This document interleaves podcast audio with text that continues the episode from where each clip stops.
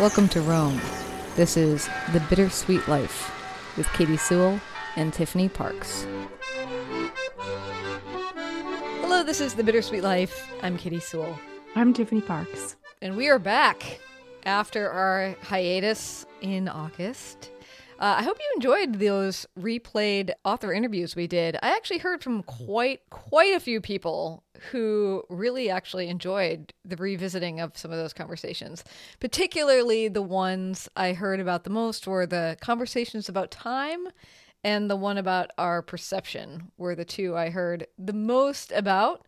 Um, but a lot of people saying, like, yeah, you know, I've listened to the entire show from the very beginning and I had no recollection of these conversations.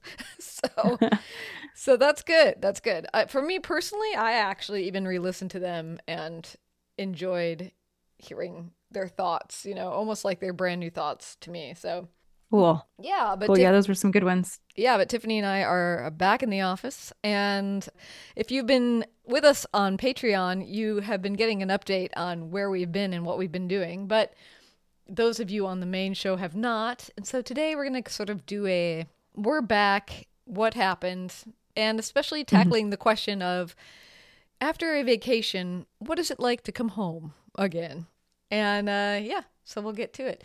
So uh, maybe Tiffany, give us a brief description of what you've been doing as far as your vacation time in August. Right. Well, my mother and my stepfather have been in town. They're they're back in the states now, but they were here in Rome for two weeks. Well, they were here in Italy for two weeks, I should say.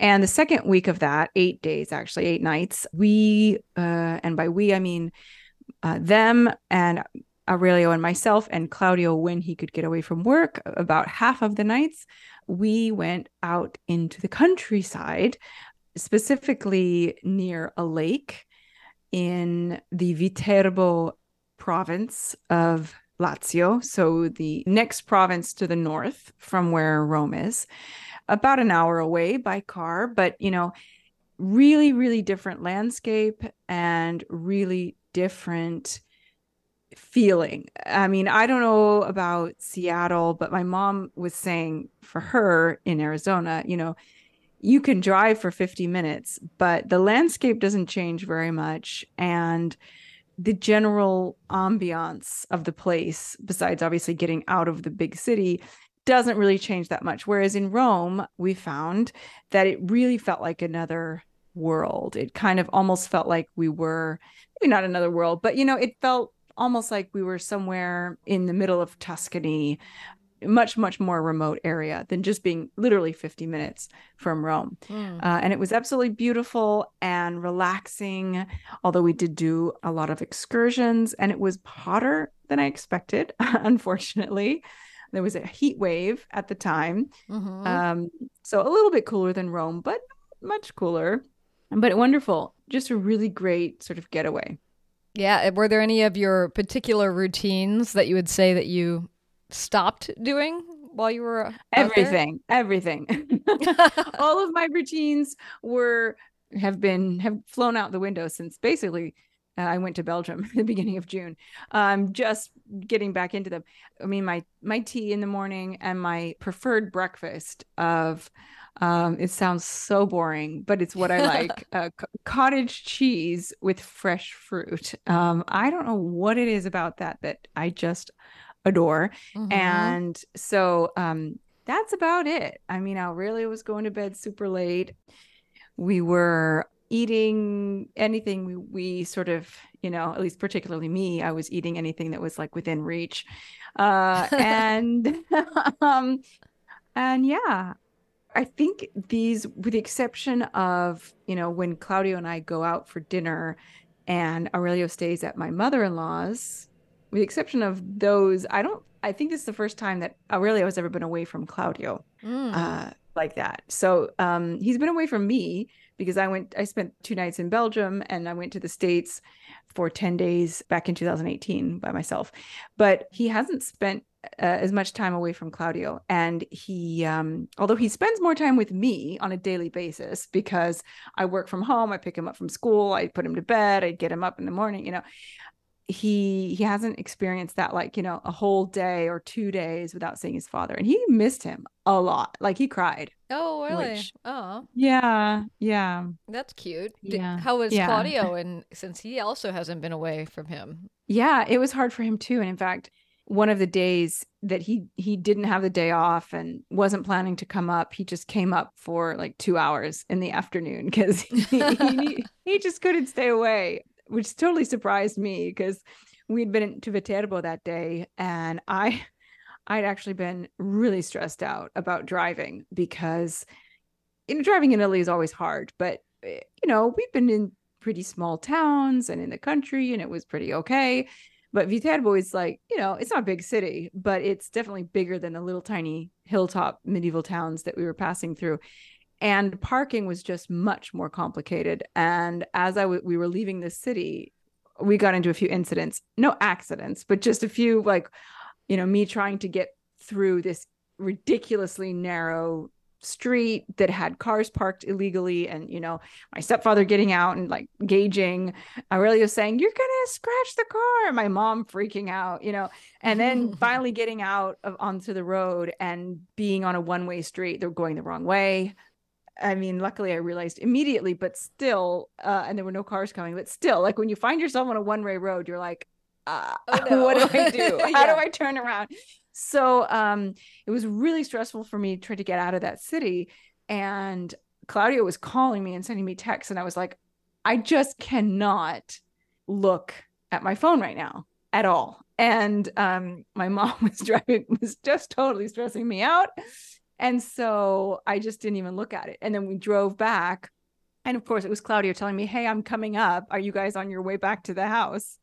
Luckily, we were because we had planned to go to another place after Viterbo, but we were all too hot and tired. So we decided to go home. And we Mhm. pulled up at the house an hour later, and or it was more like 25 minutes later. And there was his car. And I was like, Oh, nice. I had no idea he was coming over, but he had called me. I just had not answered. yeah, well, and he's like in the pool already, and Yeah, I know he was sitting on the balcony because of course couldn't get in the house, but um right. but yeah, yeah, no, it was it was great. It was it was and I mentioned this much more in depth in the uh in a bonus episode that we, you know, that we put out a couple weeks ago. It's hard to travel though with three generations, with an 8-year-old um and 80-year-olds Yeah. and me. so it's hard. It's also hard to like gauge like what do people want to do and what are people just saying okay to because they think you want to do it and what does the kid want to do and what are the you know it's just it's hard it's hard Well, and what is the dynamic in the family like? Let's say hypothetically that there was something that you and Aurelio really wanted to do. Okay. Mhm. Would your mom and your stepfather be the kinds of people that would be like, you know what, today I'm tired, I'm gonna just stay home? yeah i think they are. I think they are the people who the kind of people who would say that. But the truth is they have more energy than we do. Um i don't even know how it's possible. But like even when we were in rome the four of us with aurelio and we were walking around one day and they're way ahead of us. I'm like oh 80 year olds thro- slow down. Yeah. um we can't keep up with you. So they're very very active and they're very energetic and i almost would have been happy more often than not just hanging out at the house relaxing going for a swim reading uh, but my mom of course every morning what are we doing today? Where are we going today? You know so she just she she doesn't like to be um she doesn't like to be still. But you know she'll she will like one thing is enough. You know what i mean? Like one major outing in the morning and then Mm. lunch and then she's ready to relax. So that's good because Yeah. i definitely did not want to be out all day every day. Well, and since we've talked about on the show, the the one of the hazards of being an expat is that you are often living very far away from your family. She was there for quite a long time this time. How was it for you to say goodbye to her when it finally came to an end? I mean, it's always hard, as you know, of course, to say goodbye to your family when you don't see them very often. And uh, for Aurelio, I think I think he out of out of all of us suffers the most. He really, really misses both of them when they leave or when we leave. But I mean, I honestly, not to sound cruel, not cruel, not to sound cold, but I'm used to it. I'm just I'm just quite frankly used to it now. Mhm. Um so and I think my mom is too, really. She just, you know, okay, I love you and you know, that's it. You know, you just leaves no tears yeah. really. I mean, there've been there've been a few occasions when I may have cried, but it's pretty rare. hmm And then once you were back home, how did you feel? Was it like relief? Was it a bit of a letdown to think my vacation's over? Uh, you know, like what was your experience no. coming back? I honestly am always relieved when I get home. Always, I think. Like the only the only exception I can imagine would be like a really short, really relaxing trip where I'm in some like on some tropical I I mean that's the only thing I can think of because I find travel I love to travel, but I, I find it exhausting usually. And so when I get back, I'm a kind of happy to have an, you know, to not have to be going constantly. And B, I'm also happy to get back to work because I always have this nagging feeling that I am behind whenever I go on vacation because like you, like many of our listeners, I'm sure like many people in general, when you are self-employed or you know whatever a freelancer or even even if you are employed many jobs it's not like your job stops when you're not there. It's just your, your work starts to back up. So whenever i'm on vacation i always have that feeling of like okay this is great i'm enjoying it but when i get back i'm going to have to do a whole bunch of stuff and i just kind of can't wait to sort of at least start chipping away at it and start getting some of that stuff done so i can i cannot be stressed I feel like you're marching toward it, some sort of progress. Yeah. And I mean, I am the, the third reason is I am a bit of a homebody. And I know that sounds crazy for someone who loves to travel and someone like an expat, but I but I have I've come to the terms with the fact that there is a big part of me that is a homebody and that really likes to you know, I savor certain things about my home life. And I kind and I kind of miss them when I'm away. hmm Yeah, I get that. It's interesting though because I have found that more often than not, it depends. It totally depends on what it is that I'm in the middle of working on. I think, but generally speaking, if I'm away, I'm glad to be away. Like I don't know, I like that kind of constant movement and and waking up every day and being like, I'm going to see a bunch of new stuff today, and sometimes I when I get home, whether I mean to or not, I feel the, the letdown of being back. And so while I'm gone, there will be things that I'll be looking forward to upon returning home. Like there will be people I've missed that I'm looking forward to talking to.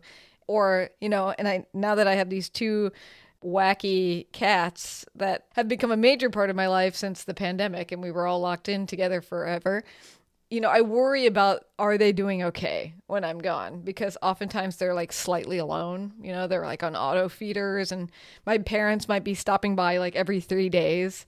So I have that kind of nagging like thing that I think everybody who has a pet has. That's like I hope the pet's doing okay. You know, I hope mm-hmm. I hope they're not too lonely or it's little things like I don't know if you've ever you've lived with cats before, I, and these are the first time I've ever lived with cats. But I've come to realize that at least these two are extremely habitual.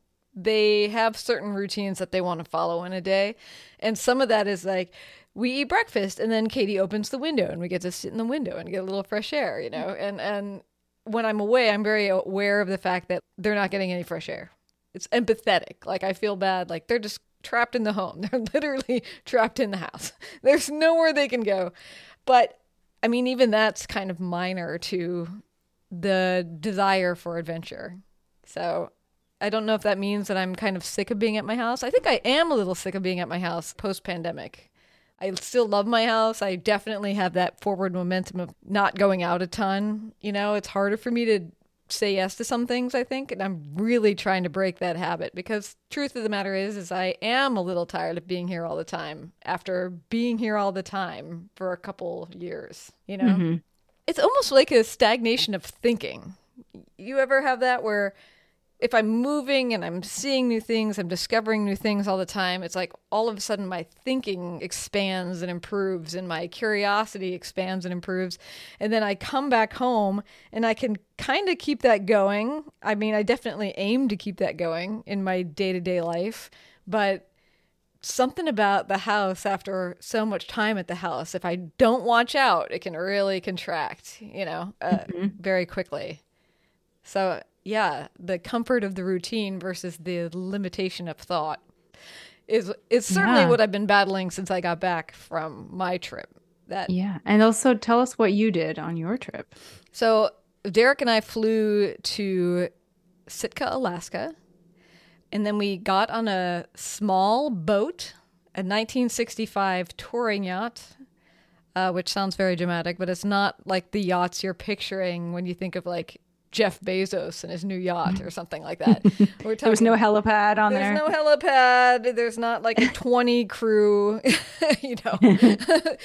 but yeah, so we got on this this 1965 touring yacht, which if you've listened to the show for a long time, you know that this is very similar to a trip we took a couple years ago. In fact, it's exactly the same trip, but in reverse. Uh, so we went to Sitka, we got onto the Sea Star, which is what it's called, and took it down, stopping a, a few places along the way through the inland passage past Canada and back into Seattle. It took over a week at sea to get here. And uh and much of the time we were only in like a port where you're wandering around a place. Well, we started in Sitka, obviously, so we wandered around Sitka, and then we stopped in Ketchikan and spent an afternoon wandering around there. Slept every night on the boat, and uh, most nights we were just parked in a cove if the boat wasn't continuously moving, which in the last three days, the when they're passing Canada, the boat doesn't stop. The uh, the first mate, the captain, and then this trip we had another guy aboard that knew how to drive a boat. Just were in like six hour rotations. So for that 72 hours, the ship is just going. But other than that, we're just parking in a cove every night. They shut all the generators off.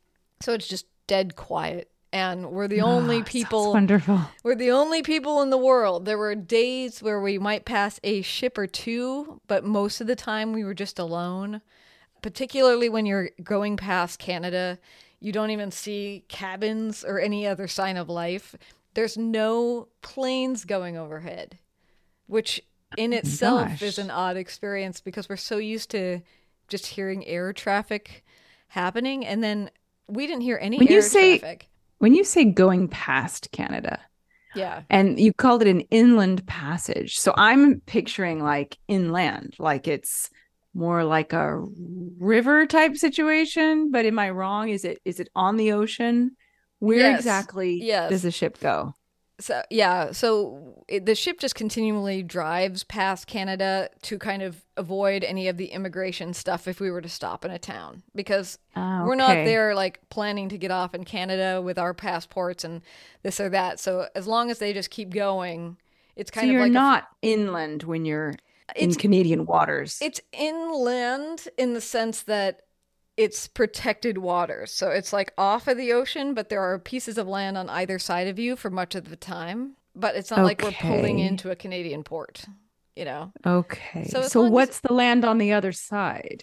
I mean, it's Is it like, like it's a- like a series of islands and peninsulas. Like the Oh, Inland okay. Passage, it's called. It's an. It's a very famous thing that it's like I a know. lot. I don't know about it. So I'm a lot- ignorant about this. A lot of boats take it because like when you're exposed to like open waters, the the sailing is much rougher. So if you can be in these Okay. passageways where there's land on either side of you, it's more protected. Okay, well that makes more sense when you say more like islands because I was thinking like an actual passage that went through the country, like a river. It has been, not been like forged by humans like the Suez Canal or something. It's uh, Okay. there's all kinds of waterways through this one area. Like there's just land and waterways all over the place. Like if you were to look at a map, yeah, and then you can just navigate in in and out, you know. There were certain times when we were exposed to the open ocean and the ship is rockier, and then you duck mm-hmm. back in behind this land passage. And then there, it's all these straits that have different names, you know, all these coves that have different names. Like one night we spent the night in a cove, I believe that was called Lake Cove. and it was well named because if you didn't know that you were doing what we were doing, it looked like we were parked on a lake. You know, it looked like we were in the middle of the lake. There was something about the vegetation, about the way the logs were on the shoreline that made it look like you were just on a lake somewhere. Uh, Whereas other coves very much felt like this is part of the open ocean and a whale might come in while we're parked here, you know? Speaking of whales, I meant to ask you. Yeah. Did you see any whales? Oh, yeah. We saw lots and lots of whales, lots of humpback whales. And one day in particular, we ran into whale after whale after whale after whale. And what was so fun about it was that every encounter was different. Like they were doing something different. So, you know, sometimes they would just be going along by the ship. And so you just see them kind of moving along in the water. Like one time there was a group of three of them that was just moving along together. Another time they were doing the thing that you see on TV where they're like coming out of the water and slamming their bodies down to the side, or they're using their fins to smash the water. Oh, well, one time we saw one that was laying on its back, obviously, and it was using its tail to slap the water for a really long time.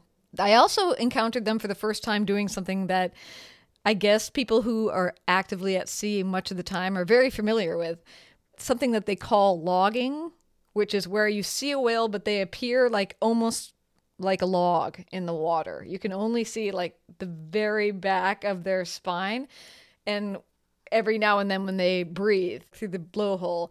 But otherwise, they're just like a dark looking log and hmm. they're just resting. And apparently, it's something that ships and stuff really need to watch out for because that's how they can hit them, is because they look just like a piece of debris in the water.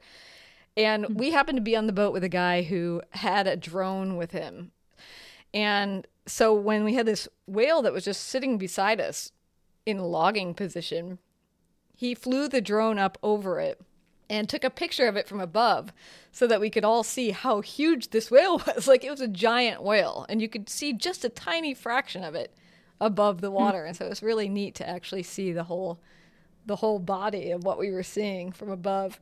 And we That's also saw cool. a lot of otters a lot oh. of sea otters, like hundreds of them. Oh my gosh. And they call those rafts of otters because they're often like sitting together or holding on to each other.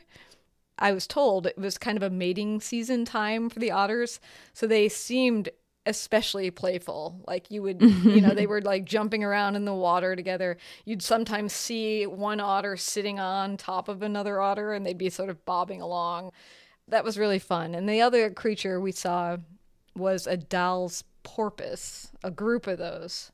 It's kind of a black and white dolphin shaped thing, although they're shorter.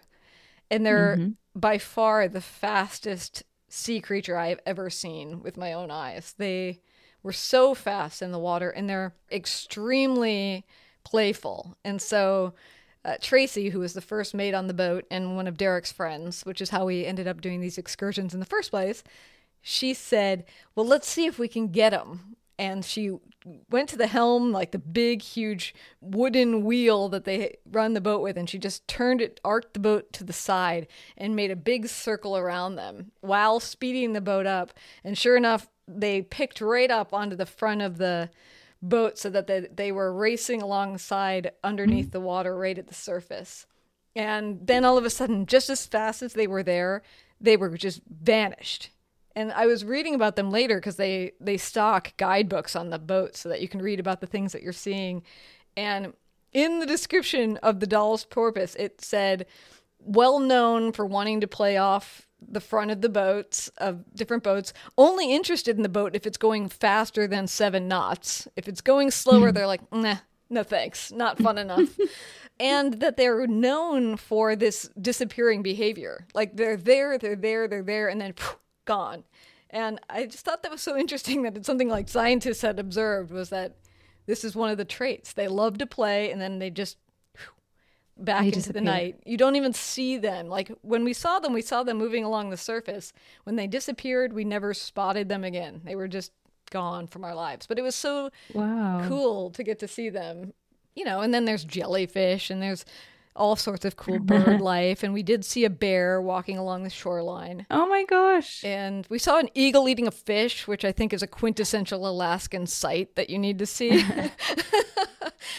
uh, yeah, so nature wise, it was incredible.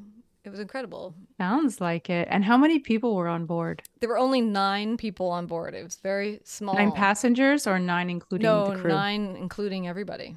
Yeah, there Wow. were five passengers and four crew members. So, wow.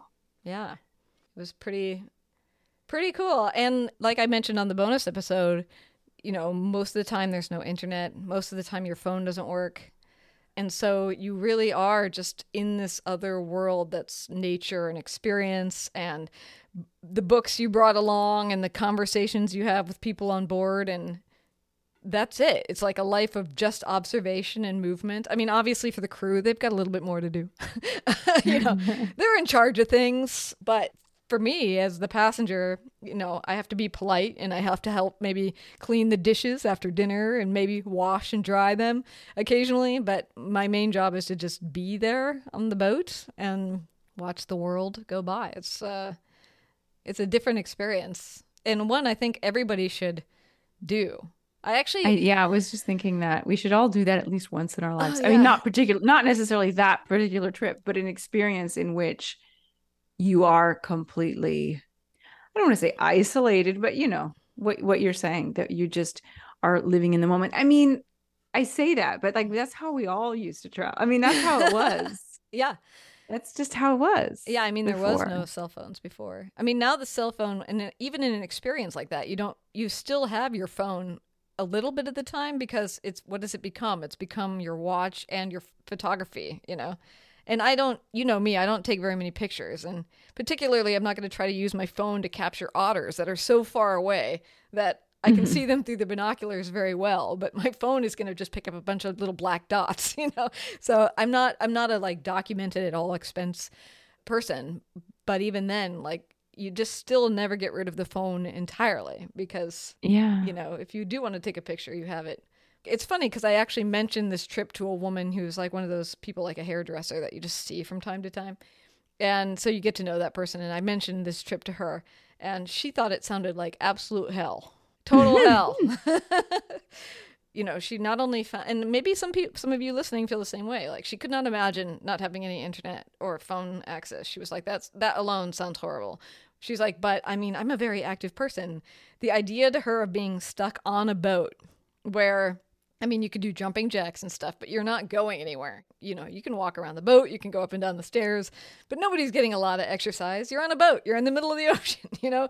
Yeah. She thought that that sounded just like an absolute prison. Not to mention the fact that we get on board and we don't, we did know the captain and we did know Tracy, Derek's friend, but you don't know who else you're going on this grand adventure with. You know, you get on the boat and you all meet each other. And then you get Yeah. home and you say goodbye and maybe never see these people again. And you have this weird, like, Right. shared adventure together. And that also, for her, sounded just like a horrific uh, risk to take. So I, I don't know. It's probably not for everyone, but from my own personal experience, I would highly recommend if you can ever put yourself in such a circumstance to do it. Yeah, I mean, I took a sailboat. I mean, I didn't I didn't sail the sailboat. I, I helped, you know, but um it was a friend of a friend's sailboat. So it was three of us. It was the owner of the sailboat, it was the guy that I was seeing, and me. It was the three of us. And we sailed from Phuket, Thailand, down to I guess it was Kuala Lumpur. Like it was the end of Malaysia. So it was down the straits of Malacca. And that was before the iPhone. Like that was before the smartphone. So I mean, I had a cell phone, but I didn't use it. It was no good to Mhm. me. It didn't even go on the internet. So, you know, even if there had been internet available, my phone didn't, you know, I don't think anybody's did.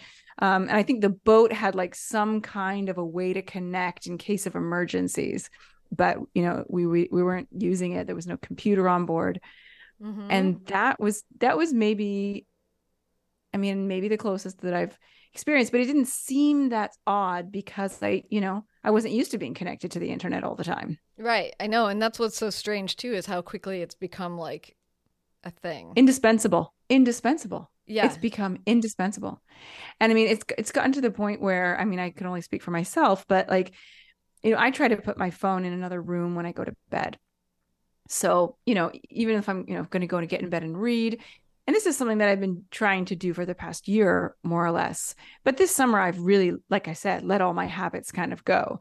And so I haven't been as good about about doing that. And I've sort of been keeping my phone next to me and checking it first thing in the morning and all that, you know, stuff you're not supposed to do. Anyway, mm-hmm. I mean, so often I like be lying in bed reading before going to bed, and I get this thought, some random factoid that I think I need to know yeah. You know, and it might be related to something I'm reading, or it might be just some random thought that popped into my head. Like, I must know who the 31st president of the United States was. Or, I mean, n- maybe not that weird, but, um, you know, something like, oh, who is that actor who played that? Or who is that? What is the name of such and such? And I feel like I got to grab my phone and I got to find out in this second. Like, I cannot wait. I've got to know now that happened the other night and I reached for my phone. I just reached like automatically without thinking because mm-hmm. I had to find this information. I was like, you know what? First of all, your room, phone is in the other room. Secondly, you don't need to know right now. You yeah. do not need to know. yeah. And it's just, it's annoying. I mean, you know, it's funny because this is such a dumb conversation, but one night when some of us stayed up later and much of the people had gone to bed and some of us stayed up later and we're just sitting around chatting and we got into a discussion. And granted this is not something you could really look up on your phone anyway but we got into a discussion about what would be the most masculine fruit. And we got into like such a raging debate about whether or not any fruit could be a masculine fruit.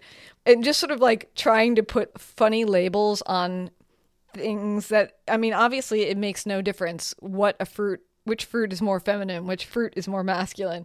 And then we were like, well, what fruit is the most muppety looking? And then we were like, well, what what vegetable is the most feminine? You know, and I mean, it just like these dumb discussion.